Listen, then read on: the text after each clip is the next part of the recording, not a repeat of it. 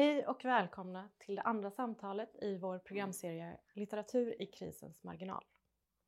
Programmet presenteras av oss på Clandestino institut, en organisation som arbetar konstområdesöverskridande med utgångspunkt i konst, musik och litteratur. I dagens samtal möter vi Lydia Prajsovic, journalist, författare och dramatiker och Johan Jönsson, författare och poet. Varsågoda. Tack så mycket. Och tack för inbjudan här till Majorna. Eh, det är aldrig fel att komma hit. Ja, men eh, verkligen roligt att få prata med dig Johan. Ja. Detsamma. Jag tänker att egentligen var det lite som att eh, det skulle handla typ bara om din bok och jag skulle med fråga men sen smugglade jag in min egen bok lite också. gjorde du rätt i. Så den ska också vara med på ett hörn. Ja. Och sen då krisen och eh, marginalen och att, ja men allt det som det här handlar om. Men du Johan, kan vi gå bara rakt på? Kan du typ säga vad, vad, har du någon bra definition av kris? Ja, men jag tänkte man skulle börja så här um, utifrån rubriken och vara otidsenligt dekonstruktiv. Alltså, vad är, vad är en kris? Vad är en författare och vad är en marginal? Eh, man skulle kunna definiera kris, i alla fall som en hypotes, som en alltså en omfördelning av agens. Eh, och då är frågan, vilken kris är det som gäller? Den uppenbara är ju Corona naturligtvis, som kanske möjligen förhoppnings, förhoppningsvis går mot sitt slut. En definition av den krisen skulle kunna vara, det här blir helt liksom, teoretiskt, men nu har vi helt enkelt ett, ett fucking jävla virus som har fått en otrolig agens. Det går inte ens att se det, vad jag förstår, om man inte har mikroskop. Som gör då ett montage med i princip hela världen och våra egna förtappade själar naturligtvis. Som vi inte vet hur vi ska förhålla oss till. Förutom att hålla avstånd mm. till varenda jävla idiot man stöter på. Det skulle kunna vara en definition. Alltså en omfördelning av agens, kraft, makt. Eh, eh, till exempel. Och det går, jag tror att det går att applicera på vilken liksom, situation som helst eller vilken förändring som helst. Mm. Jag vet inte. Kanske. Och sen är frågan, vad är, vad är en författare? Mm. Det tror jag kanske de flesta är ganska säkra på. Det är någon som gör böcker eller pjäser. Mm. Eller, inte vet jag. Men eh, jag tror kanske att vi kan komma in på det. Men vad ska en författare göra? Eller vad gör författare nu för tiden? Är det en författare av eh, liksom i det sociala flödet, i, i det mediala fylumet? Eh, den som tillhandahåller liksom tecken till det flödet? Eller är det någon som skriver experimentell poesi från helvetet? Mm. Till exempel. Eh, det är ganska stor skillnad. Mm. Och marginal, ja vad, vad, skulle det vara? Du och jag är förmodligen författare i marginalen hur man än vrider och vänder på det. Mm. Eh, vil, vilken epok det än gäller, eller vilken kris det än gäller. Det är min gissning. Eh, eller? Jo. jag vet inte. Å andra sidan, om man har så här jättemakro idiotperspektiv. Alltså, vad är det som är i centrum? Om någon, ska det finnas en marginal måste det finnas ett centrum. Vad är det som är i centrum av världsordningen? Ja, kanske typ en, en variant att förstå det skulle kunna vara alltså att det är en eh, en helt abstrakt loop av liksom kapital och tecken till exempel som ingen befinner sig mitt i utan det, den är helt det som Bifo Berardi kallar för teknolingvistiska automationer. Mm. Ett sorts hyperfylum av sånt. Och då är vi alla utanför det. Men några är ju mer marginaliserade än ja, andra. Absolut. Naturligtvis. Men jag tror få människor tänker att de står i centrum. Eller liksom, Nej, just det. det är min upplevelse att att, att liksom, det är bara narcissister de flesta, som de flesta gör det. känner sig, sen kanske det inte alltid är liksom, eh, korrekt, men de flesta känner sig på olika sätt. Mm. Eh, det är bara är skitnarcissister som tror att de står i centrum och vi är ju inte alls sådana.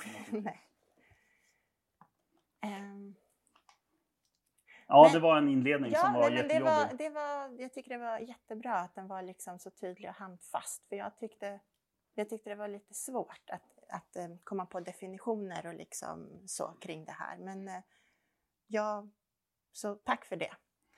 Men du Johan, jag vill bara, om du, din eh, senaste diktsamling, den är ju, alltså den, den skrivs ju väldigt mycket ut, utifrån en, en kris, eller liksom många kriser. Eller liksom, jag, kan, jag har svårt att tänka mig den utan kris och så vidare. Eh, men jag ska komma in mer på det, alltså just krisen och så, för att det... Men jag vill bara fråga dig om du kan, alltså jag tänker titeln, alltså den, det, det, det är liksom tre svåra ord.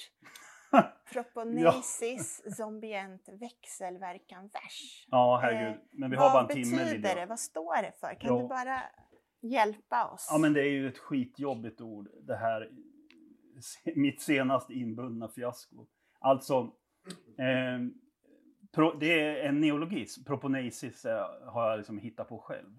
Det är medvetet liksom ha- halvtuntig eh, grekisk anspelning på eh, ordet för poesi som är poesis. Eh, och här då eh, ljuder ett nej i mitten, proponesis. Och det är för, man skulle kunna, och poesi betyder ju förstås att göra, liksom att skapa något ur typ intet eller så. Och det är ju grunden för ordet poesi. Mm. Så det här skulle kunna uttolkas som för ett negativt görande, kan man säga. Mm, mm. Och sen under titeln är zombient växelverkansvers. Det har att göra med, alltså det, nu, det får inte låta som en akademisk seminarium här. Då somnar ju inte bara jag utan även tittarna. Men alltså det handlar om eh, typ, det, det uttrycker en, en sorts utsagoposition för eh, det här, den här boken kan man säga. Mm, Alltså zombient är en, mm, eh, en subjektivitet som jag har. Det är också ett påhittat ord. mm, Ehm, en blandning av zombie, eh, aristotelisk eh, liksom, grönsak och ehm, vad var det mer? Jo, eh, naturligtvis eh, du vet den här musik, eh. Eh, ehm, eh, ambient, alltså Mm. landskap, omgivning, bla bla bla. Den Mm. typen av. Och växelverkansvers är förstås eh, vad det låter som. Ja. Ja. Att den också, alltså att den byter liksom. Ja, att den är dialektiskt orienterad, Ja. antagonistiskt Ja, ja. orienterad. Men Ja. jag ville ha den här, mm, eh, alltså växelverkansvers. Jag tyckte det var roligt. På med. Jo, men jag, just det, Mm. det sista ordet tyckte jag var klockrent. Alltså det, det förstår jag helt. Ja. Men, men om jag får fortsätta med den här frågan. Nu sa du så här att, att vi inte ska bli för akademiska och så, men jag såg att en recensent hade skrivit alltså lite sådär nedsättande eller irriterande att, att du skriver på ett pseudointellektuellt språk. Okej. Och, och eh, funderade över om det hade med klasskomplex att göra. Och jag skulle inte säga att det är pseudo alls, utan jag tycker liksom att det är alltså att du skriver på ett väldigt intellektuellt och teoretiskt språk också, mitt i allt det här väldigt kroppsliga. Och liksom ah, det är mycket så också nästan listor på typ teoretiker, litteratur, musik, regissörer, alltså som liksom är kanoniserade och verkligen hör till liksom det, det hög, höglitterära, du förstår det, högintellektuella och så. Ja. Eh, eh, och, jag, och jag tänker så här, och jag, jag, jag tycker, alltså det är, allt i din bok är ju liksom dubbelt. Det är många, pratas från många platser samtidigt och mot varandra också. Alltså det är Mm. svårt att landa i någonting. Jag tänkte på det när jag skulle fundera, eh, formulera frågor och funderingar, att jag, det är svårt för att någonting motsägs av något annat och så vidare. Ja. Ja. du fattar. Men, men jag tänker, jag tycker det var intressant. Jag ska försöka formulera en, en förståelig fråga. Eh, jag tänker också att du, alltså, du, du, försöker, alltså, du försöker inte vara folklig. nu är det massa påståenden här, men vänta jag ska komma Ja. snart. Du, du, eh, du, jag tänker att du tänker inte att, att du liksom ska skriva till de breda massorna. Alltså, Alltså, och, och, men jag tänker att det står ju också sådana här saker som Alltså i min släkt skulle de förstå en femtedel av boken och läser den således ej. Ja, men, men jag nog- tänker så här, och, så tänker jag lite så här, vem skriver du för? Alltså det finns en fråga i boken som, som kommer på någon sida som är så här, vilken klass tjänstgör du åt? Alltså poeten ställer Mm. den frågan liksom till, ja, men till mig också, till, alltså till alla, Mm. till sig, till all, alla de här olika jag-positionerna och så. Ja. Men, men eh, det är någonting med det där som intresserar mig väldigt mycket. Alltså typ, vem skriver du för? Ja. Alltså, vid skrivbordet så har ju en- den här typen av poesibok, man laborerar ju inte med liksom begreppet målgrupp. Nej. Det gör man liksom inte. Nej, nej. Ehm, Eller gör du det? Eh, alltså, det, det, jag tycker att det är väldigt svårt. Jag, jag kan inte säga att jag gör det, men jag kan heller inte säga att jag inte alls gör det. Ja, alltså jag tänker att, att, att det är... Ja, du skriver på många ställen i boken att typ... Ja, men att, att ja, men diktjaget skickar sin bok till sin mamma och så som typ bara lägger det i vitrinen och typ inte Ja. läser den och så. Så alltså, någonstans finns det ju en medvetenhet om lite, alltså... Jag är smärtsamt tänk- medveten men, om detta. Ja, ja, exakt. Det, Jo, det är jag också. Jag är också, alltså ja. kring mitt eget, det är jag smärtsamt medveten. Men inte så att jag sitter och liksom tänker så här, det här är min målgrupp liksom. Men, men smärtsamt medveten om. Mm. Och jag tänker, alltså på vilket sätt är du smärtsamt medveten om? Eller liksom, jag, jag, nu- alltså, jag menar nu inte liksom att, att, ja, men att folk som inte kan en akademisk jargong inte läser, absolut inte. Men du förstår vad jag är inne på. Det, Jo, jo, det är någonting med, med smärta där som jag känner igen. Jo, nej men det finns många aspekter av det. Dels vill jag göra en distinktion mellan det akademiska och det teoretiska. Okej, Jag, jag brukar resonera om det. okej, jag tror att Mm. jag gör det i, i den där jävla boken också. Alltså det akademiska är helt enkelt helt förbjudet eh, från mina eh, från skrivbordet. Mm. Eh, därför att det är, det är så tråkigt så att man håller på att smälla av. Okej. Men det teoretiska, det är delvis någonting Jaha, annat. Det, det, kommer, det produceras naturligtvis i huvudsak från akademin Ja. eh, eh, runt om, eh, åtminstone västvärlden. Eh, och jag begagnar mig väldigt mycket av det, eh, såklart. Mm. Men det är... Eh, jag försöker använda det, bearbeta det och sätta det i spel mot helt andra Jo, typer ja. av utsagor. Jo. Och så tycker jag att de både eh, blir mer poetiskt produktiva, eh, den typen av utsagor.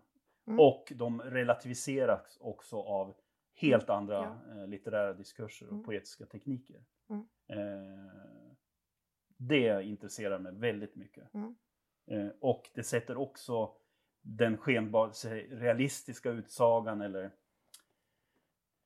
arbetardikten eller den kroppsliga Mm. redogörelsen, förnimmelsen. Det sätter de sakerna i spel. Det är i alla fall intentionen. Om det lyckas är en annan femma såklart. Mm. Eh, så det tycker jag är en stor skillnad. Okej. Eh, Mm.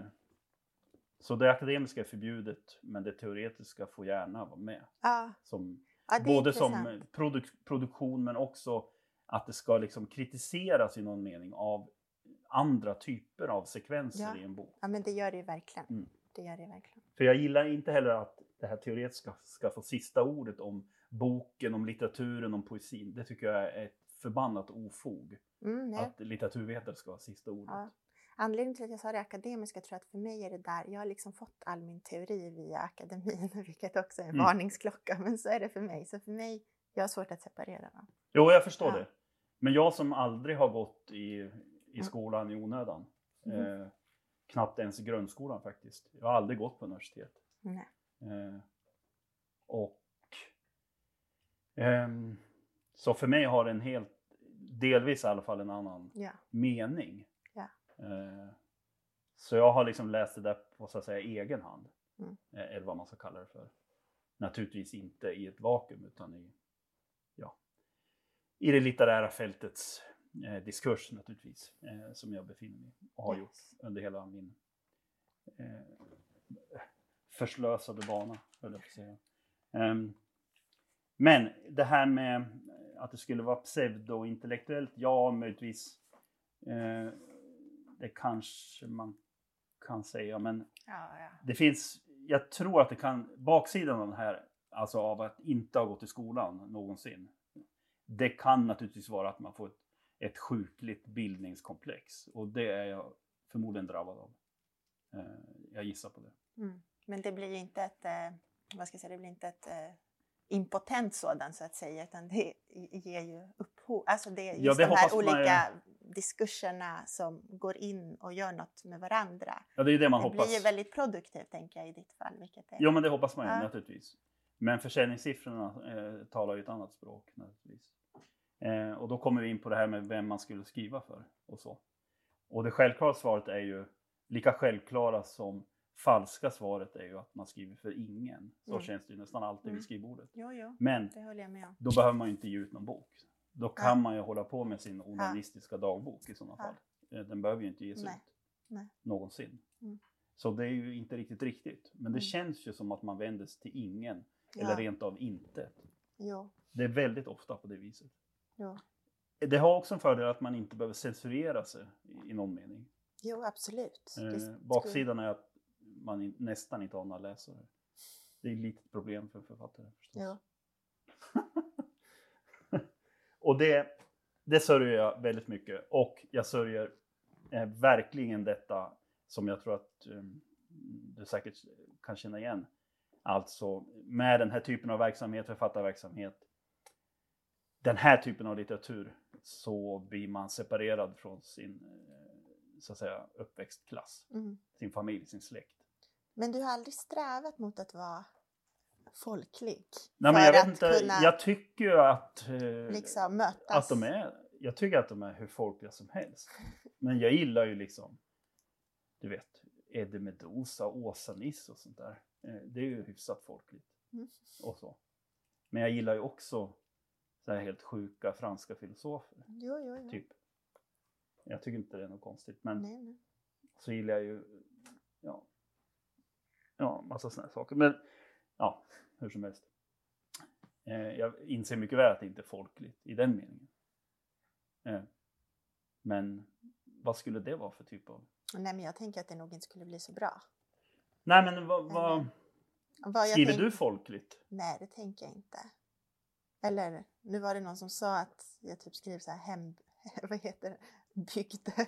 Bygdespel? Bygdespel. Ja, Det Men alla, Men, ja. allting är ju bygdespel eller Okej, ja. bygdepoesi. Fast man Men, tror eh, någonting annat. Men, Det tror jag. Ja, nej, men nu, jag fick några recensioner på den här och då märkte jag ändå så att, att, men att jag kanske, jag vet alltså, nu- men att jag kanske är lite mer folklig än jag tror. För jag, när jag skriver känner jag mig väldigt ofta faktiskt elitistisk. Mhm. Ja. Och sen när jag får de här recensionerna så är det, liksom, är de här referenserna till bygdespel och sånt liksom. Men det är roligt. Jo men därför att det finns ju de här pjäserna som är samlade i den här boken från Mm. Doc Haveri som nyss kom.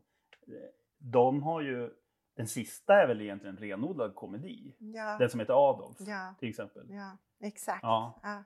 Exakt, så- och det kan man ju tycka är, att det är alltså komedin, det, är- det har ju ofta varit lite mer folkligt eller vad man ska säga. Ja, exakt. Även om man skulle kunna säga att ja. det här är en södernärförortskomedi.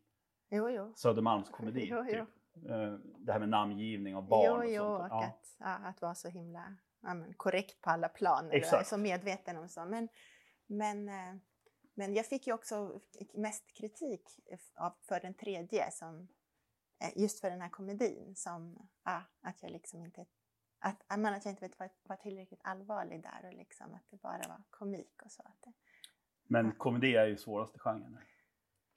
Idyll, kom, komedi, pastoral. Mm. Det är ju svåraste genren. Mm. Helvetesskildringen är ju hur lätt som helst. Men de kan ju också skrivas utifrån kris, tänker jag, många gånger. Komedier? Ja. Ja. På vilket sätt? Nej, men jag tänker väl att egentligen den där komedin, alltså Adolf, att, att, ja, men att det var liksom en, på många sätt en djup kris, eller att den skrivs utifrån det. Men så blir den liksom ja, väldigt rolig och lättsam, vilket kanske inte heller var meningen. Kanske, ja, kanske var det också för att det, för, att det är svårt, för att det är svårt att vara i krisen. Du är ju verkligen i krisen i din bok, tänker jag. Ja. ja. Ja, kanske det. Alltså jag tänkte ju att eh, när jag gjorde den, det tog ju några år, eh, att jag trodde och hoppades att det skulle vara det sista som jag skrev. Eh, Ja. Och då tänkte jag, ja men då får jag vräka på ordentligt. Om det nu ska vara över en gång för alla. Eh, vid skrivbordet. Eh, Nu, var, nu blev det inte så visade det sig. Eh, eh, men jag trodde verkligen att det var så. Mm. Eh, ja. Och apropå kris, så vid skrivbordet så alltså hur ska man säga? Man sätter sig där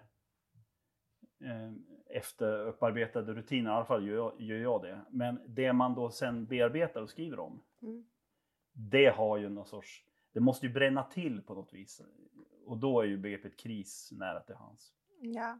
Inte så att det behöver vara en privat kris, men det kan vara en Mm. gestaltande kris eller en språklig historia Mm. som man inte får rätt sida på och vill Mm. liksom försöka eh, skriva sig vidare ifrån. Eh, Men det är också de här frågorna, tänker jag, så här, kan litteraturen tänkas bortom krisen? Finns det ett symbiotiskt förhållande mellan litteratur och kris? Alltså jag tänker liksom att i din bok till exempel så både tematiskt och eh, stilistiskt så alltså den är helt uppbyggd på typ så här det disparata, dialektiska, eh, självreflexiva, heterogena, negativa. Alltså Mm. så. Eh, att, att, ja, att det är dess själva premiss. Och det känns som att du liksom skyr det affirmativa som också kopplas ihop till det liberalistiska och kapitalistis, kapitalistiska. Eh, ofta handlar det om, som det står i boken, att hitta en omöjlig position för skrivandet eller Mm. katastrofens position Jo. eller att skriva utifrån en mörk negativitet. Eh, och jag tänker på det här dialektiska, självreflexiva, alltså den negativiteten och så. Alltså som också varit inne på, det här nejet som finns i Mm. proponesis och så. Det, ehm, att, att det är värdefulla drivkrafter för dig när du skriver. Jo, utan tvekan. Och att, att, att det, att, att också för att liksom göra ett motstånd mot det liberalistiska, eh, globalistiska, kapitalistiska som är väldigt kopplat med det affirmativa som du ställer Ja. upp det. Så förstår jag Yes. det. Mm. Eh, alltså och att dikten liksom antagonistiskt tar spjärn mot detta för att skriva fram sig. Ja. Mm. Och ehm, men, men sen på vissa ställen finns det ändå någon slags vila-harmoni. Och Jo. det skulle jag säga hänger ihop mycket med naturen. Jo, det gör det. Och de här naturlyriken som finns på vissa ställen som också för mig som läsare blir liksom lite skönt när det kommer. Mm. Alltså att det får vara bara vackert och harmoniskt. Jo, Inte för att jag inte gillar det andra, men du förstår, växelverkan liksom. jo. Eh, och sen finns, tänker jag också, det finns en viss kärlek och lycka i relation till hustrun Karin som skrivs fram. Ja. Eller hur? Där, där känner jag att det finns någon. Och så. Men jag tror att jag tänker också mycket på det här i relation till skrivandet och så. Alltså typ, måste man skriva ur kris? Eh, fin, alltså, finns det ett skrivande som kan skrivas i, vad ska jag säga, i dur eller utifrån lycka men som inte blir ett med det affirmativa, kapitalistiska, liberalistiska? Det vore sannoliken eh, välkommet. Men fy fan vad svårt. Alltså vi behöver böcker om lycka, eh, det goda livet, det utopiska. Men Ja. det är så förbannat svårt att göra. Eh, otroligt svårt. Eh, jag önskar att, Du, du känner att ja, jag kunde, att det kunde finnas fler. alltså jag menar, det goda livet, lyckan, Mm. eh, som inte är ja, så här liberalistiskt, affirmativt och livsstilsliberalistisk mjäkigt och löjligt, som du liksom. skriver på något Ja, ställe. nej, men det är helt, det går bara Ja. fet bort. Jo, Det jo. orkar man bara inte liksom. Men hur Ja. hittar man till det andra? Är det Ah, eftersträvansvärt eller ska man, är det omöjligt? Ska man skita Nej i men det? jag tror att det är omöjligt, men att det är ju en perfekt startpunkt vid skrivbordet naturligtvis, att försöka nå det omöjliga. Ja, exakt. Det Eh, är sj- Självklart. Omöjliga positioner. Ja, ja, ja, gud ja. Och Men när- det, det, det försöker du ändå inte göra i den här boken. Ja, men de här pastoralförsöken, idylldiktningen. Glimtarna och så, Jo, det finns. det är mycket finns, blommor och bin, absolut. så att säga. Jo, jo, det finns och Jo. det här med de här färgerna och liksom Exakt. de här natur, de här trädgårdarna och så. Jag håller med. Exakt. Och färger har ju som, du vet, Ja, de ja. har ju ingen eh, liksom, referent utan de är ju sin egen kosmologi. Absolut. Eller kan vara vilken. Bortom språket också. Ja, de kan som- heta vad som helst. Ja. Eh, typ.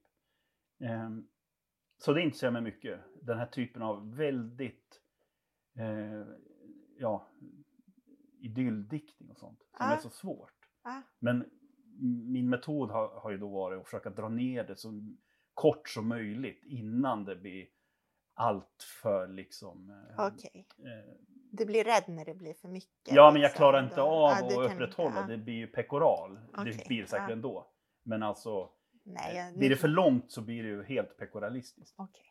Men korta sekvenser, blommor, Ja, fåglar, bla bla bla. just det. Allt det här gamla Naturen romantiska. Ja.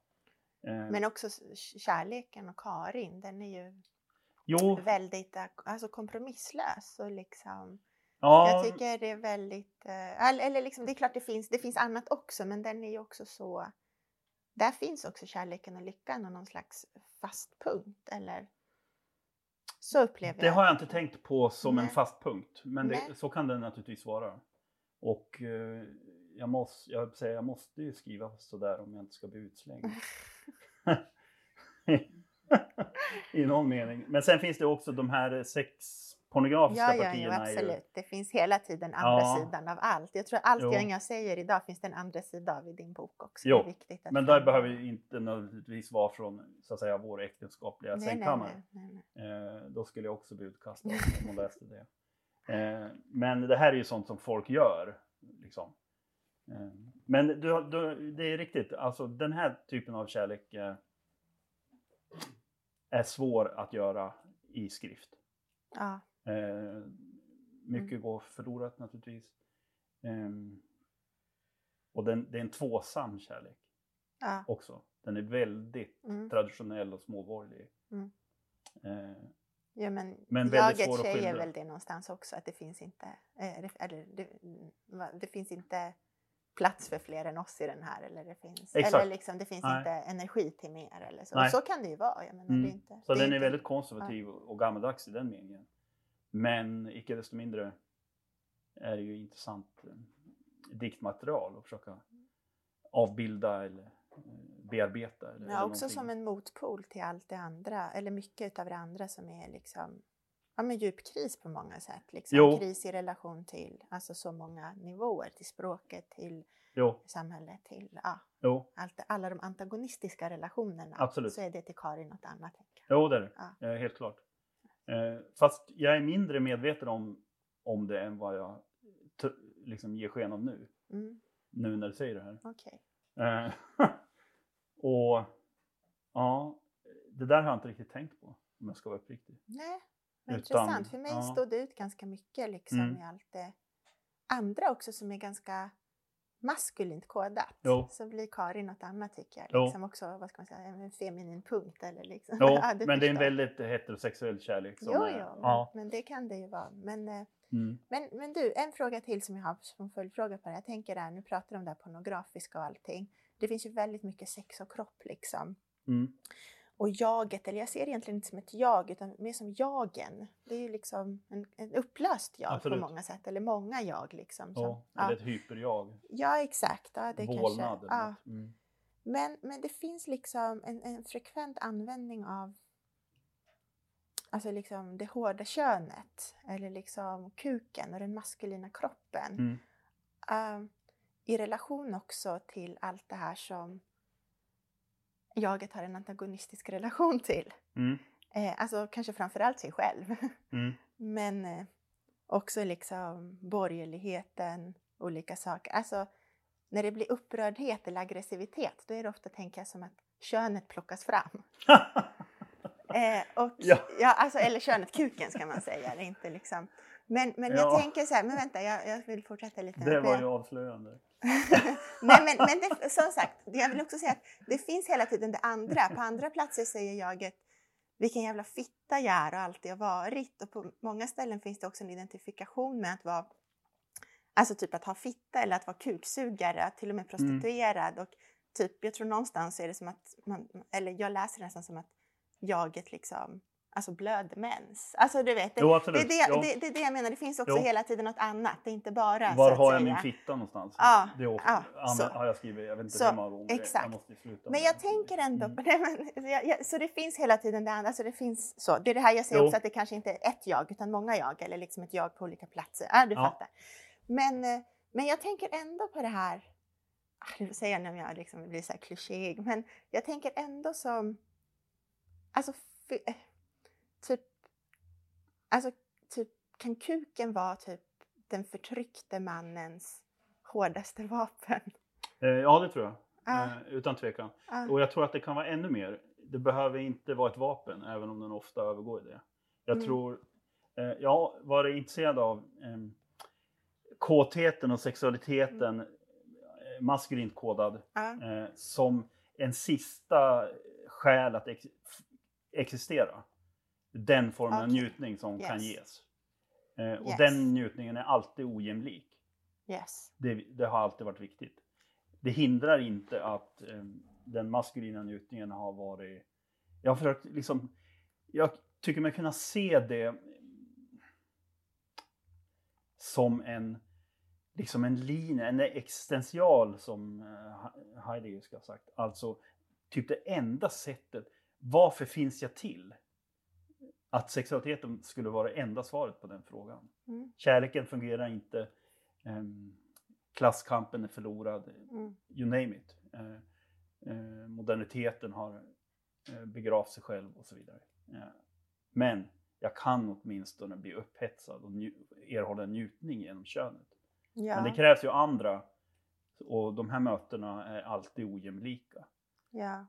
Men också att inte försöka skyla över Ja. en, en väldigt ihållande traditionell könsmaktsordning Mm.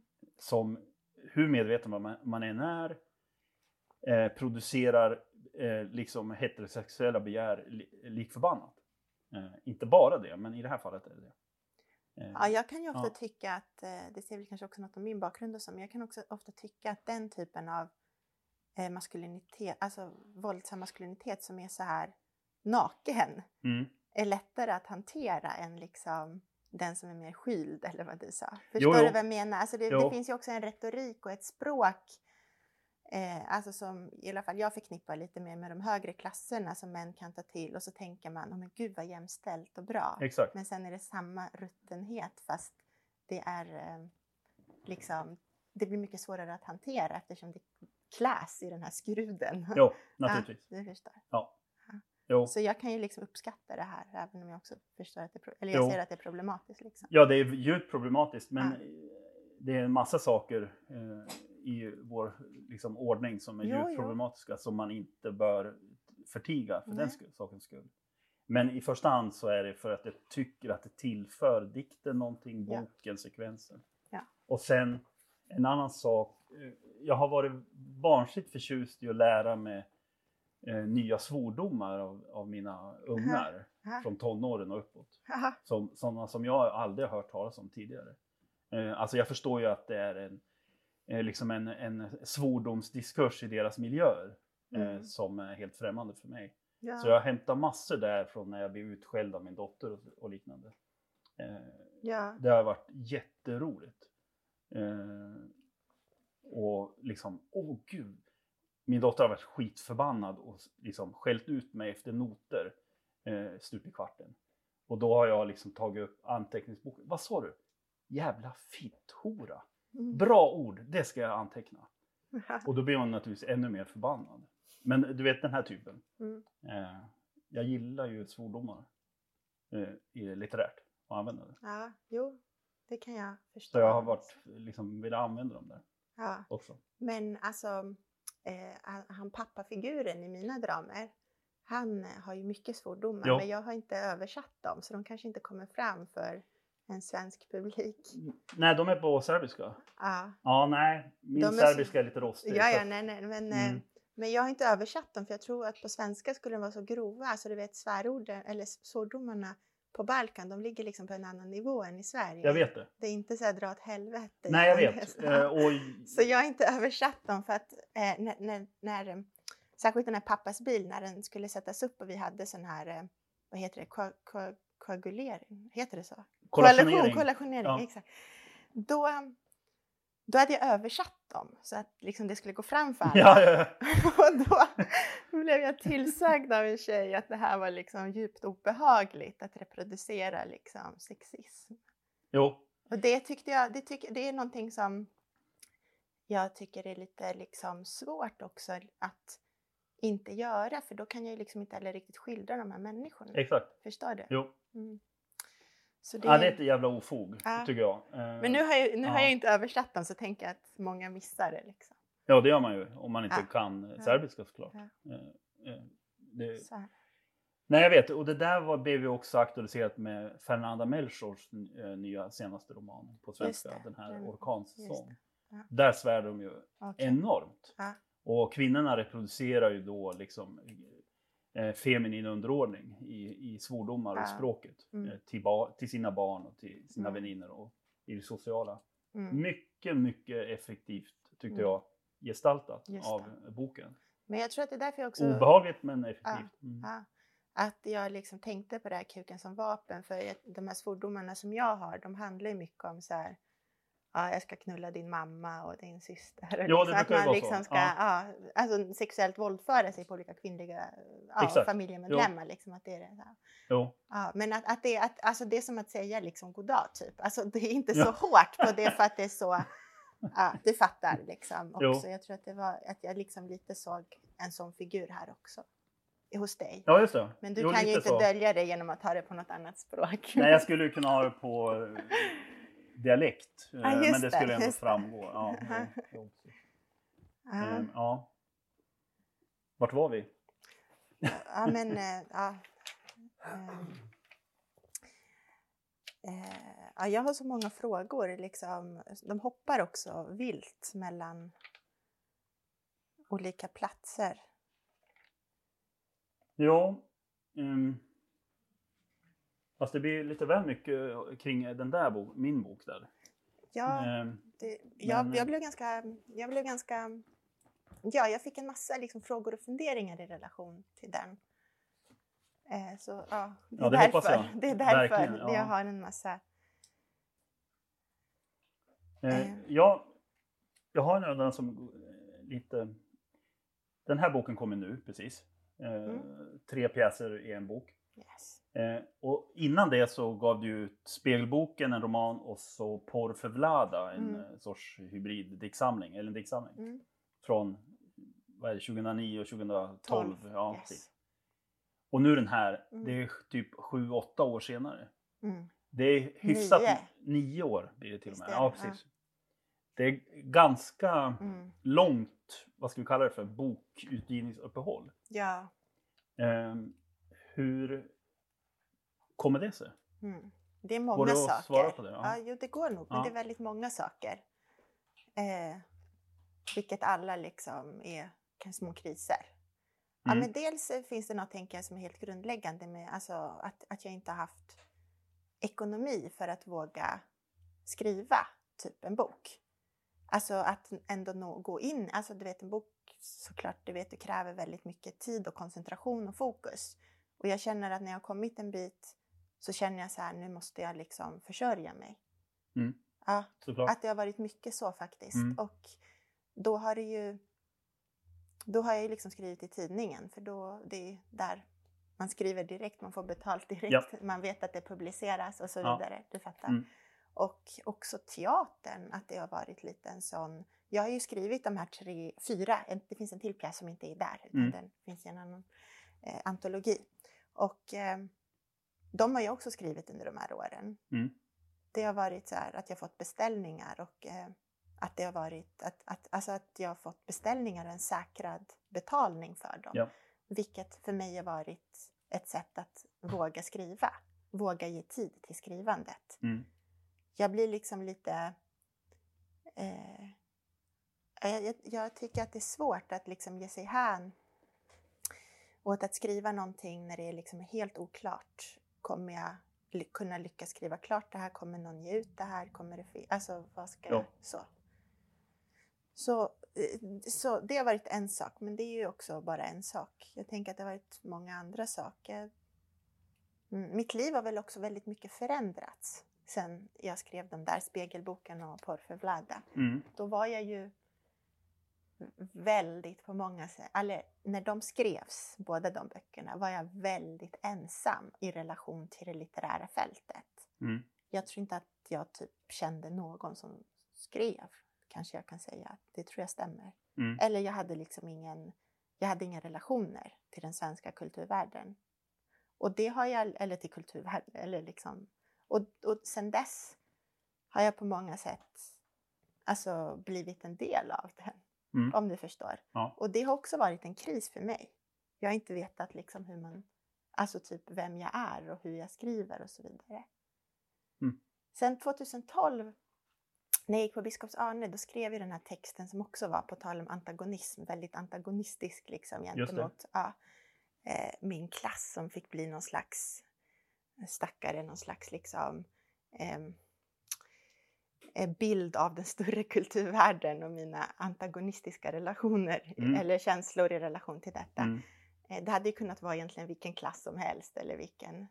Det, så, det var inte... Eh, nu råkade det- bli dem för att jag gick i den klassen med dem, om du förstår. Jo, jo, jo. Ja, så, så, men, eh, men exakt, och, och när jag skrev den texten, då skrevs den ju mycket, eller när jag liksom höll på med det projektet, när jag gick på Biskopshamnen 2010-2012, eh, då, då, då skrev jag ju mycket väldigt, alltså det var en text som typ de runt omkring mig inte ville skulle skrivas fram. Och jag skrev i någon slags liksom, trots och antagonism. Och, du förstår. Mm. Och sen publicerades den i en jätteliten tidskrift, deras första nummer, Constitutory Preview. Eh, och då blev den väldigt uppmärksammad och helt plötsligt blev jag hyllad på kultursidorna. Och detta blev också en slags kris. Mhm. Alltså jag kunde liksom inte arbeta vidare då med det projektet. Jag har det fortfarande i min dator. Men det var som att hela, helt plötsligt blev det väldigt uppskattat.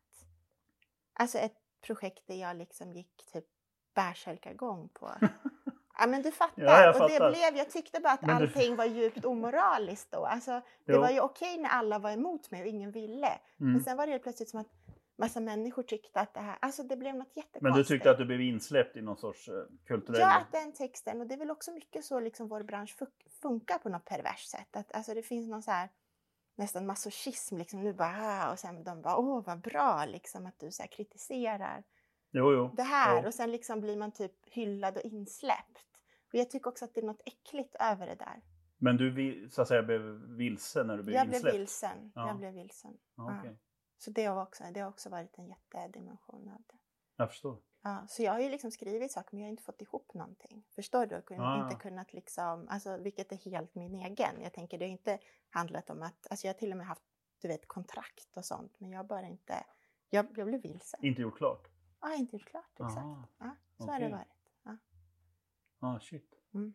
Men är det här kopplat tror du till en, alltså en, en sorts eh, privat identitetskris för dig att bli insläppt men vara, känna det som nödvändigt att vara en outsider eller en underdog för att kunna göra en, viss bok? ja, det låter jättetöntigt. Nej men det är ju inte helt eh, Mm. ologiskt eller ovanligt. Ja, jag det vet tror jag inte. inte. Ja.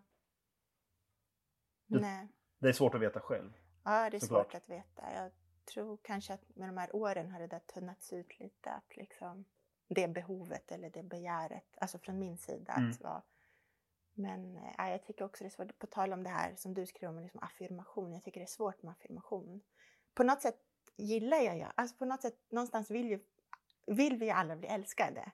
Alltså någonstans ytterst. Ja. Men samtidigt så, nej men samtidigt så tycker jag, alltså i relation till mitt skrivande, så tycker jag att det är jättesvårt när jag liksom, nu får jag ju inte så mycket av det, men när jag liksom får någon slags affirmation så tycker, så tycker jag att det är jättesvårt att förhålla mig till. För mitt skrivande, det känns som att det har varit viktigt att, att det, eller själva, vad ska jag säga, alltså ursprunget till det har handlat om att inte bli affirmerad. Mm. Ja, så när jag blir det blir jag också otroligt vilsen och vet typ inte vem jag är och vad jag är för typ av författare om man nu ska använda det. Nej, då försvinner materien. så att säga? Eller, Ja, nej, men jag vet liksom inte riktigt. Ja, bara vilsen. mm. Ja. Så. Men det hänger inte på vilken typ av affirmation eller erkännande Mm. som man får. Jo, kanske. Hur tänker du då? Nej men jag menar det finns ju eh, Man kan ju få väldigt eh, liksom recensioner med väldigt mycket superlativ omdömen men som är eh, urusla som läsningar eller litterär kritik betraktat. Mm. Det är nästan som man känner med sådana vänner behöver man inga fiender. Lite grann åt det hållet. Ja, ja. Eh, Ja, men... eh, Ja. Frågan är vad man ska bli erkänd eh, till. Eller eh, vilken funktion man ska ha i den där nya omgivningen. Så att säga. ja. Det är frågan. Ja, exakt. Det är kanske det som... Eller alltså, någonstans vill jag bara skita i det. Ja, naturligtvis. Förstår du? Jag vill, det är jobbigt med liksom självmedvetenheten. Att Det hamnar i de här positioneringen i det där som är... Det är inte det man Ja, vill nej, hålla på med när man det- skriver, du fattar. Men, Nej, Ja. men det är ofrånkomligt när man är del av det, liksom det litterära Jo, jo. kretsloppet. Särskilt när det är ett så litet språkområde som det svenska. Just det. Och det är också reducerat till några få platser tror jag. Stockholm, Göteborg, Malmö i viss mån. Mm, Sen är det i kanske mindre utsträckning på andra håll. mm. Eh, jag vet inte. Eh, men ja, ja, det, det där är, det är knepigt det där. Ja, men det, Ja. det är nog därför jag liksom inte har skrivit. Ja. Ja, och sen Men det vore ju kul med mer poesi. Ja, Vi, det tycker du som är poet. Jag tycker, Ja. jag skulle vilja läsa en sån bok av dig. Det vore Ja. jättekul. Ja, men En det, till sån. det, det Men det är klart, vara... det går inte att försörja sig på. Så att jag förstår ju eh, det rena förstås. Jo, jo, men eh, ja. Mm. Ibland måste man också bara våga satsa, som man säger. Alltså, Jo, ta risk och satsa, jag vet inte. Men, eh, ja. Eh, men du, jag tänker att du i den här boken till exempel, alltså på tal om liksom den här texten, min biskopsane-text men också andra texter jag skrivit. Du ger ju inte heller en så smickrande bild av vår bransch och kollegor. det gör jag kanske inte. Nej. Eh, Eh, alltså, vänta. Till exempel ett citat. Jag föraktar djupt så fett, jävla djupt och genomgående dessa liberalistiska författare, så nedslående många, så medialt gångbara, i stort sett samtliga från borgerliga miljöer, som också så reproduceras. Ja, just det. Jo, ja, det där är ju min eh, hang-up som jag har här i den här boken. Eh, jo, eh, det är ju min grova schematisering över eh, litteraturens funktion. Eh, apropå kris. Yes. Eh, så tror jag att det är så, det är en djup kris för eh, all, all, all annan litteratur än den som är liberalistisk och affirmativ. Eh, och det är ett stort, stort problem. Eh, jag tror att det hänger ihop med en utveckling av en historisk och kapitalistisk utveckling. Mm, Som, det här har jag sagt många gånger, jag skriver om hur mycket som helst. mm. Eh, så nu blir det samma repliker som jag brukar dra. De här jävla drav, draperna som jag kör. Men hur som helst. Nej, men jag förstår ju på många sätt att Det det är är, en hang-up och att det är Ja, jag- schematiskt. jag men jag, helt- det, är inte, det, gör, det Ja. gör det inte heller osant liksom, på något plan. Eller vad Nej, man ska men säga. precis inte när Alltså, man tröttnar ju på sina jo, egna jo, repliker. jo, jo, det blir liksom... Eh, men du skriver till exempel livsstils, livsstilsliberalismlitteratur som hatar poesi och jämställdhet och dessutom bidrar till att neofascismen genom, bidrar till neofascismen genom sin moral och klassspecifika självrättfärdighet. Sådana Så- drapor finns det många av. Jo, det gör ju det. Och jag tror verkligen att det är så. Jo, jo. Det är ju ingen eh, sofistikerad analys, men eh, jag tycker ändå att det Men jag tänker sägas. hur, ja, hur ehm, alltså jag tänker att ytterst, alltså, alltså något slags liksom, alltså klasshat mot eh, det man skulle kalla, kalla för någon slags också kulturklass. Ja, Eh, men, men hur liksom, hur, alltså hur överlever man och fortsätter skriva med, med, men ändå den känslan. Alltså även om jag, om jag håller med om att, alltså jag, jag, håller, alltså jag menar inte att de är liksom objektivt 100% sanna, men att det ändå kan vara en, en känsla som är väldigt intensiv i en när man skriver. Jo. Och hur överlever man och fortsätter skriva under sådana premisser? Finns det en styrka, inspiration och kraft i att skriva mot den hegemoniska diskursen som på något sätt råder i vår eh, bransch istället för med? Kan man få kraft av det istället för att brytas ned av det? Jag tänker att i din bok som vanligt finns båda rörelserna där jag tänker att eh, alltså det jag känner att liksom det skrivande jaget får någon slags kraft i att Mm. alltså, befinna sig i antagonistisk relation till Jo. detta. Men samtidigt tänker jag någonstans också bryts ned. Nu kan inte jag peka på att det är Jo. exakt på grund av Jo. liksom detta, men jag tänker det finns liksom alkoholism, alltså hela tiden en så förväntan om att få en hjärtinfarkt, Jo. depression och liksom hela boken är på något sätt på många ställen, alltså kan jag uppleva, nu får du säga emot, men liksom en, en, en väg mot självmordet kan jag uppleva liksom, Jo. när den är som mest i det mörka. Ja, absolut. Eh, och jag tänker också, alltså hela boken slutar ju typ med någon slags alkoholdäckning. Jo, inte? Ja, alltså man känner verkligen så här, ja, Kalsongfylla som ja just det. Och eh, ja, så då är frågan så här, får man kraft av liksom antagonismen och så eller bryts man ner av den? Ja, Så- Ja, bägge delar tror jag. Ja. Man får litterär kraft, eh, stilistisk, Mm. eh, tematisk kraft. Men man får, man får i viss mån eh, offra sitt eh, privata biologiska liv. Mm. Det tror jag. Eh, det tror jag är ofrånkomligt. Det går inte annars. Ehm, och ehm, man lever kortare. Eh, eller det är stor risk för det. Alltså rent statistiskt. Ja. Eh, ja, det är kanske inte hela världen. Men det kan ju vara ofta överskattat att vara, vara vid liv så att säga. Men, Men- alltså, ja. Men jag tror att det kan vara så. Ja, det Ja, tror jag. att det är en liksom- gammal romantisk syn. Men jag tror att Ja. det kan vara så. Särskilt om man trillar dit på spriten så kan det gå väldigt fort. Eh, men alla vet ju att man behöver den också. För att koppla av, eh, känna någon sorts glädje i livet. Men det är ju ett, ett, helvetiskt eh, underbart eh, preparat. Man Mhm. måste vara försiktig med. Det är Ja. svårt. där. Svårt, mycket svårt. Ja, ja, Mm. ja, jag hatar ju alkohol. Ja, Så jag, jag tycker det är liksom äckligt i smaken. Så Jaha, du barnslig menar, ja, jag. ja, Så jag har jättesvårt. Men, Ja, men jag, jag. Så jag liksom har ingen relation till det, men jag Ah, okej. förstår absolut. Ja. Ja. ja, nej det är ju problematiskt. Men jag tror, mm, jag tror att man erhåller, ja men som du säger, negerandes kraft, di- dialektisk kraft, den antagonistisk kraft, den är ju kanske den största. Men Den det är ju- också viktigt Mm. med antagonism för dig i skrivandet. Ja, det är Ja, helt hur? avgörande. Ja, ja. Absolut. Mm. Eh, Det är hela min kosmologi är Mm. fullständigt disharmonisk och antagonistisk. Jag kan inte se det på något annat vis. Okej. Eh, Jag, jag tycker det är helt bisarrt med alla de här harmonifantasmerna som dominerar, särskilt i, i Sverige. Det är fullständigt absurda, vedervärdiga. Du har ingen, du har ingen längtan harmonier. till Nej men harmoni alltså, jag klart jag kan ha en längtan men man kan inte... eh, Det är som en hel... Befolkning är helt hög på harmonifantasmer.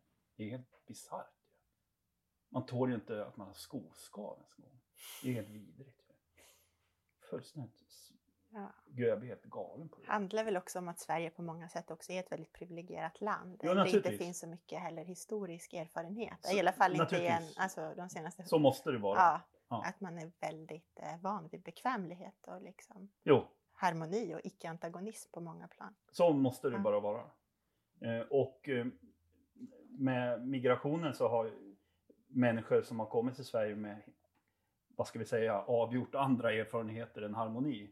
Mm. Inte bara det, men också det. Det Mm. verkar ju inte ha gjort något större intryck. Mm. Utan det har ju bara fött Nej, det är som att de ska, de ska harmoniseras på något sätt. Ja just det, varför de är de in inte som, det här. som, som vi är? Ja, Och är det, ska, nöjd med liksom... det ska in i den här diskursen liksom. Av, Jo. ja, men, Ja, harmoni men jag tror att det här ytterst. Liksom. eldar på Ja. det här neo-postfascistiska. Mm. eh, som Mm. nu är helt skena ju. Jo. Det är helt otroligt alltså. Jo. Det är ju i vilket jävla medialt sammanhang som helst.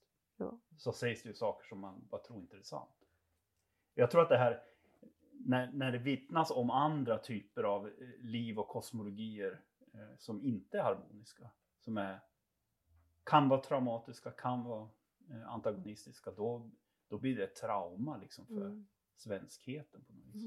Att man bara inte kan acceptera det. Nej. Utan då ska de ut istället. Det är helt bisarrt ju. Mm. Men ja, ja. Men det finns, alltså hela boken är ju lite som ett liksom skrivande in mot döden. ja kan det är jag nog. tycka. Alltså Jo. jag vet inte. Och jag undrar lite vad det är, alltså nästan, alltså nästan en dödsdrift som skrivs fram. Jo, jag har Och jag- noterat det också. Ja, alltså som är väldigt stark, som är på något sätt också bokens rö- yttersta rörelse skulle jag säga. Ja, jag har, jo. Det finns en sån. Den här långa slutscenen med, eh, är ju en sån Mm. parallell värld, mellan, alltså fyllan mellan eh, att vara levande medvetslös och inte längre leva i princip. Mm. Mm, Eller åtminstone sväva däremellan. Eh, den har ju svårt självdestruktiva inslag. Eller drivkrafter. Men jag funderar på den här dödsdriften. Alltså jag, lite schematiskt så tänker jag att den, att den kan ha tre ursprung som kanske också är tillsammans. Dels undrar jag om det är alltså skrivandets, alltså om det, om det hänger ihop med alltså skrivandet i sig. Alltså någonstans står det så här, om jag skriver slipper jag leva. Mm. Och att det liksom... Alltså jag har ju själv kunnat uppleva det att skrivande typ gör en död. Mm. Och sen måste man liksom gå bort från skrivandet för att inte dö typ. Alltså, eller... Eh, alltså att, men att det finns något med skrivande och dödsdrift liksom. Alltså att man nästan skriver sig bort från livet kan jag ibland. Ja, Jag att det finns en liksom, ja. fara hela tiden i det. Och det, Mm. och det men, men sen tänker jag också att det finns den här dödsdriften kanske hänger ihop med alltså det här kroppsminnet som jaget, eller jagen i den här boken har. Som handlar om alla de fysiskt tunga yrkena Mm. som har liksom, eh, ja, som eh, han har jobbat med genom livet. Eh, och också det som kallas för det nedärvda förlorarskapet. Mm. Alltså att komma från en, ja, men en, en, en, en klass av förlorare. Eller liksom ett, ja. Ja. men du fattar. Eh, och och att, att det är någonting med liksom självhat, antagonism, eh, naturaliserat liksom klassförakt och så. Som också är del av dödsdriften. Ja, eh, det här är ju väldigt komplicerade frågor. Dr. Freud. Men ehm, eh, jag, jag tror, och jag försöker resonera om det hela tiden och så att säga tänka med pennan som det heter. Eh, kring de här sakerna. Eh, och det finns väl inget liksom, slutgiltigt svar på frågan men jag tror att eh, skrivandet som så, den här typen av skrivande är, är väldigt nära eh, en sorts alltså, klassisk freudiansk dödsdrift. Det, tro, det tror jag. Mm. Eh, liksom missbruket. Mm. Eh, det, tro, det tror jag verkligen. Men man kommer ju aldrig att eh, få veta såklart. Men en, annan aspekt är också att det är också ja, men ganska tacksamt och eh, poetiskt material att använda sig av. Mm. Alltså döden, dödsdriften, självmordet, missbruket och bla bla bla. Eh, Ja, finnas... alltså, ibland kan man undra, jag kan undra ibland när jag läser om du gör det alldeles för svårt för dig eller om du gör det alldeles för lätt för dig. Ja. eh, för svårt skulle jag tro. För svårt? Ja. Ja. jag har nog också, men Ja. jag har nog också tänkt så. Men nu när du sa när du sa det här du sa nu sist så tänkte jag att det kan också vara lite lätt. Ja men det är ju sådana här ämnen som kommer väldigt lätt vid skrivbordet Ja. såklart. Det är ingenting man diskuterar en tisdag eftermiddag med familjen. Liksom när man äter fiskpinnar.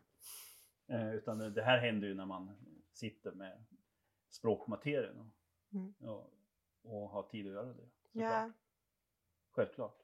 men, det är också, också gamla romantiska Aha. ämnen såklart. Eh, Men de är svåra att undvika. men det är också en dödsdrift som jag tänker är liksom, alltså, universell och allmänmänsklig och har med också åldrandet att göra. Alltså, eller Jo. liksom den här rörelsen mot döden, det är ofrånkomligt. Mm. Alltså, för mig finns alla de tre aspekterna och kanske andra också i Mm. den här rörelsen lite mot döden. Jo.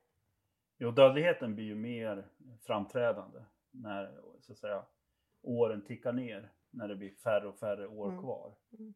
Eh, det är ju helt uppenbart. Mm, Och det tror jag är ofrånkomligt. Mm. Mm. Eh, Så är det nog.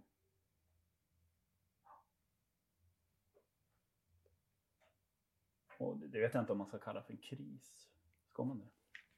Jag tänker det är kanske bara normalt eller vad man ska säga. Ja, det Men jag tänker väl också att det är lite krisaktigt. Ja kanske. Ja. Samtidigt är det, alltså det är inte, man skulle också kunna tänka sig en rörelse mot döden som landade i någonting apatiskt eller så. Samtidigt finns det ju så mycket liv. Alltså i ditt Ja. sätt att skriva, alltså som vanligt, den ena sidan och den andra sidan Mm. av allting. Alltså, ja, men, alltså på många sätt. Det, alltså jag tänker bara bokens omfång. Jo, Den ja, den volumi- voluminösa estetiken Ja. och alla kroppsvätskor som sprutar, droppar, läcker. Det känns ju oerhört livgivande. Eller liksom, det är ju den levande kroppen. Jag tycker också Så det är inte den Ja. döda kroppen. Nej, Det är ju den ytterst levande kroppen. jo, Alltså nästan grotesk, Mm. groteskt levande skulle man kunna Ja. säga. Eller rabeläst. Ja. levande. Jo, jag håller med. Eh, Men, återigen kontrasten. men det får, en sån här bok får ändå liksom problem i det litterära kretsloppet eh, under samtiden. Eh, och under eh, krisen som gäller, tror jag, för... I alla fall vill jag prova den tankegången. Alltså för språkets kris under det här historiska skeendet. Då får den här typen av, av bok eh, problem, alltså att få någon resonans. Eh, läsare, kritisk reception, att den får cirkulation och diskuteras. Okej. Det händer liksom inte. Den bara pyser ut, faller. Wow. Men Eh, det och det, ja, men det blir man ju helt förstörd över själv för att man har suttit så många år. Och så händer ingenting. men du får ju ändå väldigt bra kritik Johan. Jo, jo, jo. Ja. absolut. Men eh, därefter. Okej. Eh, det finns de som har det värre, naturligtvis. Eh, men eh, ändå. Mm. Jag, jag menar generellt i den litterära offentligheten så, så är eh, den här typen av bok, eh, den som jag, traditionen som jag ingår i, eh, den, den liksom i mainstream media, litterära media, mainstream, då är ju den här typen av böcker symboliskt utplånade. De recenseras på nåder, det händer, okej. men i, därefter ingenting. Eh, och sen får den här typen av böcker då ett visst liv i före coronan, som jag upptäckte tack vare coronan så att säga. Okej. Alltså mikrooffentligheter som festivaler, uppläsningar, som det här arrangemanget till exempel. Där får den här typen av litteratur, Ja. det är ju en halv offentlighet, eller vad man ska kalla det för, Mm. små offentligheter, Okej. mikrooffentligheter. Där poesin och annan typ av Mm. Eh, för enkelheten så kan vi kalla det för kritiskt reflekterande litteratur, Mm. även om jag menar att eh, erfarenhet är ett bättre ord. Men hur som helst. Och nu när coronan kom och vi inte kunde Ja. träffa någon människa överhuvudtaget. Då lade jag märke nej men shit, nu faller de här böckerna bara, de bara blir helt tyst om. Det händer absolut ingenting. Mm. Det är inga festivaler, uppläsningar, Mm. diskussionskvällar och liknande, författarbesök. Eh, för i den eh, liksom, eh, mer eh, litterära offentligheten, som jag kallar för den liberalistiska offentligheten, där är de redan symboliskt utplånade. Det är ingen som tar dem på allvar. De bryr sig inte om dem. Okej. Eh, än mindre diskuterar dem. Mm. Jo men visst är det så som du säger. Jag Mm. tror liksom att ibland blir det lite skevt i min liksom för att jag typ, jag tror det är kanske också ett försvar. Att det är som att jag inte ens tittar åt den där breda offentligheten som du kallar det. Mm. Ja, så är det lite för mig. Att jag liksom, Du Ja. har redan zoomat in på jag har zoomat marginalen. in totalt. Det Ja. där, ja så är det för mig. Jo. Och eh, ibland är det problematiskt känner jag för att ja, men jag har någon slags skev verklighetsuppfattning ibland kan jag uppleva det som Ja. eftersom ja, men, eh, men jag har nog aldrig, för mig har aldrig det andra varit eftersträvansvärt. Förstår du? Mm. Så jag, ehm, jag ibland kan känna att jag inte har, eller liksom min antagonism riktas inte så mycket mot det helt enkelt för att jag inte tittar åt det hållet. Jag förstår. Om du förstår ja, vad jag jag fattar. Ja. Eller liksom, jag tycker det är så, jag tycker det är så Det är så löjligt att jag känner att det där kan ingen vilja vara en del av. Men så är det ju massa som vill det uppenbart. så ja, det, uppenbarligen. Eh, Men, nej, men i alla fall, det är ju Lill och dig som Okej. lyckas eh, undvika ja men det är så. Jag Ja. tror fan att det, att det Men- kanske är min största begåvning. Eller? Ja, det är ju jätteskönt Aha. att slippa den där, det tramset. Men eh, jag- jag tycker nu jag försöker hålla koll ja, men på yrkets vägnar på något vis. Mm. Tillhör allmänbildningen. Eh, jag vet inte, jag får för mig det. Eh, och jag är väl inte heller kanske intresserad av den, men jag konstaterar det. Jag tycker mig konstatera att det är det här som sker. Mm. Och jag tror återigen att det har med språkets, själva språkets utveckling att göra. Eh, berättartekniker och troper och sånt. Eh, det är min absoluta övertygelse Mm. att det har. Det här är väldigt grovt och schematiskt men jag tror att, eh, att det är riktigt ändå i, i den meningen. Eh, alltså att språket tas i bruk av en liberalistisk och liksom semiotisk kapitalism Ja, i mycket större utsträckning. Berättelser, troper, eh, intensiteter och sådana.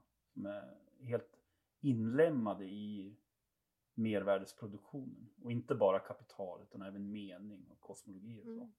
Och det som inte då affirmerar detta får jättestora problem och blir Okej. liksom, eh, ja, marginaliserat. Mm. Eh, och det tycker jag är en stor, Mm. stort problem. Tycker jag. Mm. Eh, Och även att det som dominanta litterära offentligheter affirmerar det här grundläggande. Det, det tror jag att det är så. Jag tror Mm. att det är så. Till exempel att det bara är romaner som eh, är föremål för uppmärksamhet eller diskussion. Mm. Och så. Mm. Sådana saker. Jag får inte tala om ljudböcker Mm. såklart. Ja. Sådana grejer. Jo. Det är en, en sorts kris ju för den här, eh, ja vad ska vi kalla den för? Mm, motkulturlitteraturen eller någonting i den stilen. Det låter lite för snyggt men ja, hur som helst. Mm.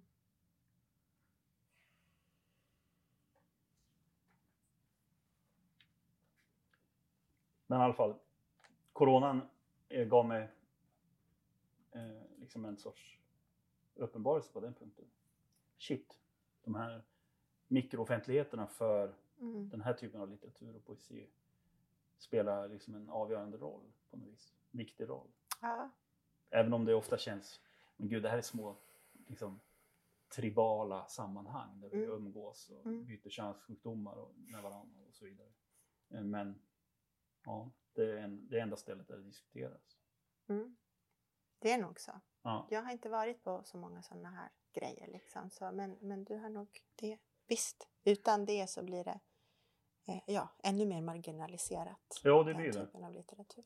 Det är synd tycker jag, för det finns ju saker att hämta för vem som helst. Apropå målgrupp som vi var inne på tidigare. Eh, Det är min övertygelse. Mm. Man behöver inte vara någon beläst eller smart person för att läsa en viss typ av bok. Det tror inte jag. Tycker inte jag. kan vilken idiot som helst göra. Till och med jag.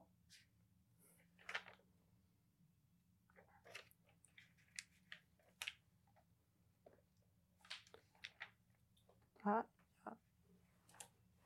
Ja, börjar vi närma oss eh, smärtgränsen, höll jag säga. Tidsgränsen. Förlåt, har det gått en timme? Ja. Ja, vad säger du Lydia? Ja, nej men eh, det var... Jag ska gå... och Jag behöver liksom fundera vidare kring en massa saker. Mm. Mm. Då gör vi det. Yes. Får vi avsluta. Får vi... Är det någon som har någon fråga av det fåtal i publiken? Spara till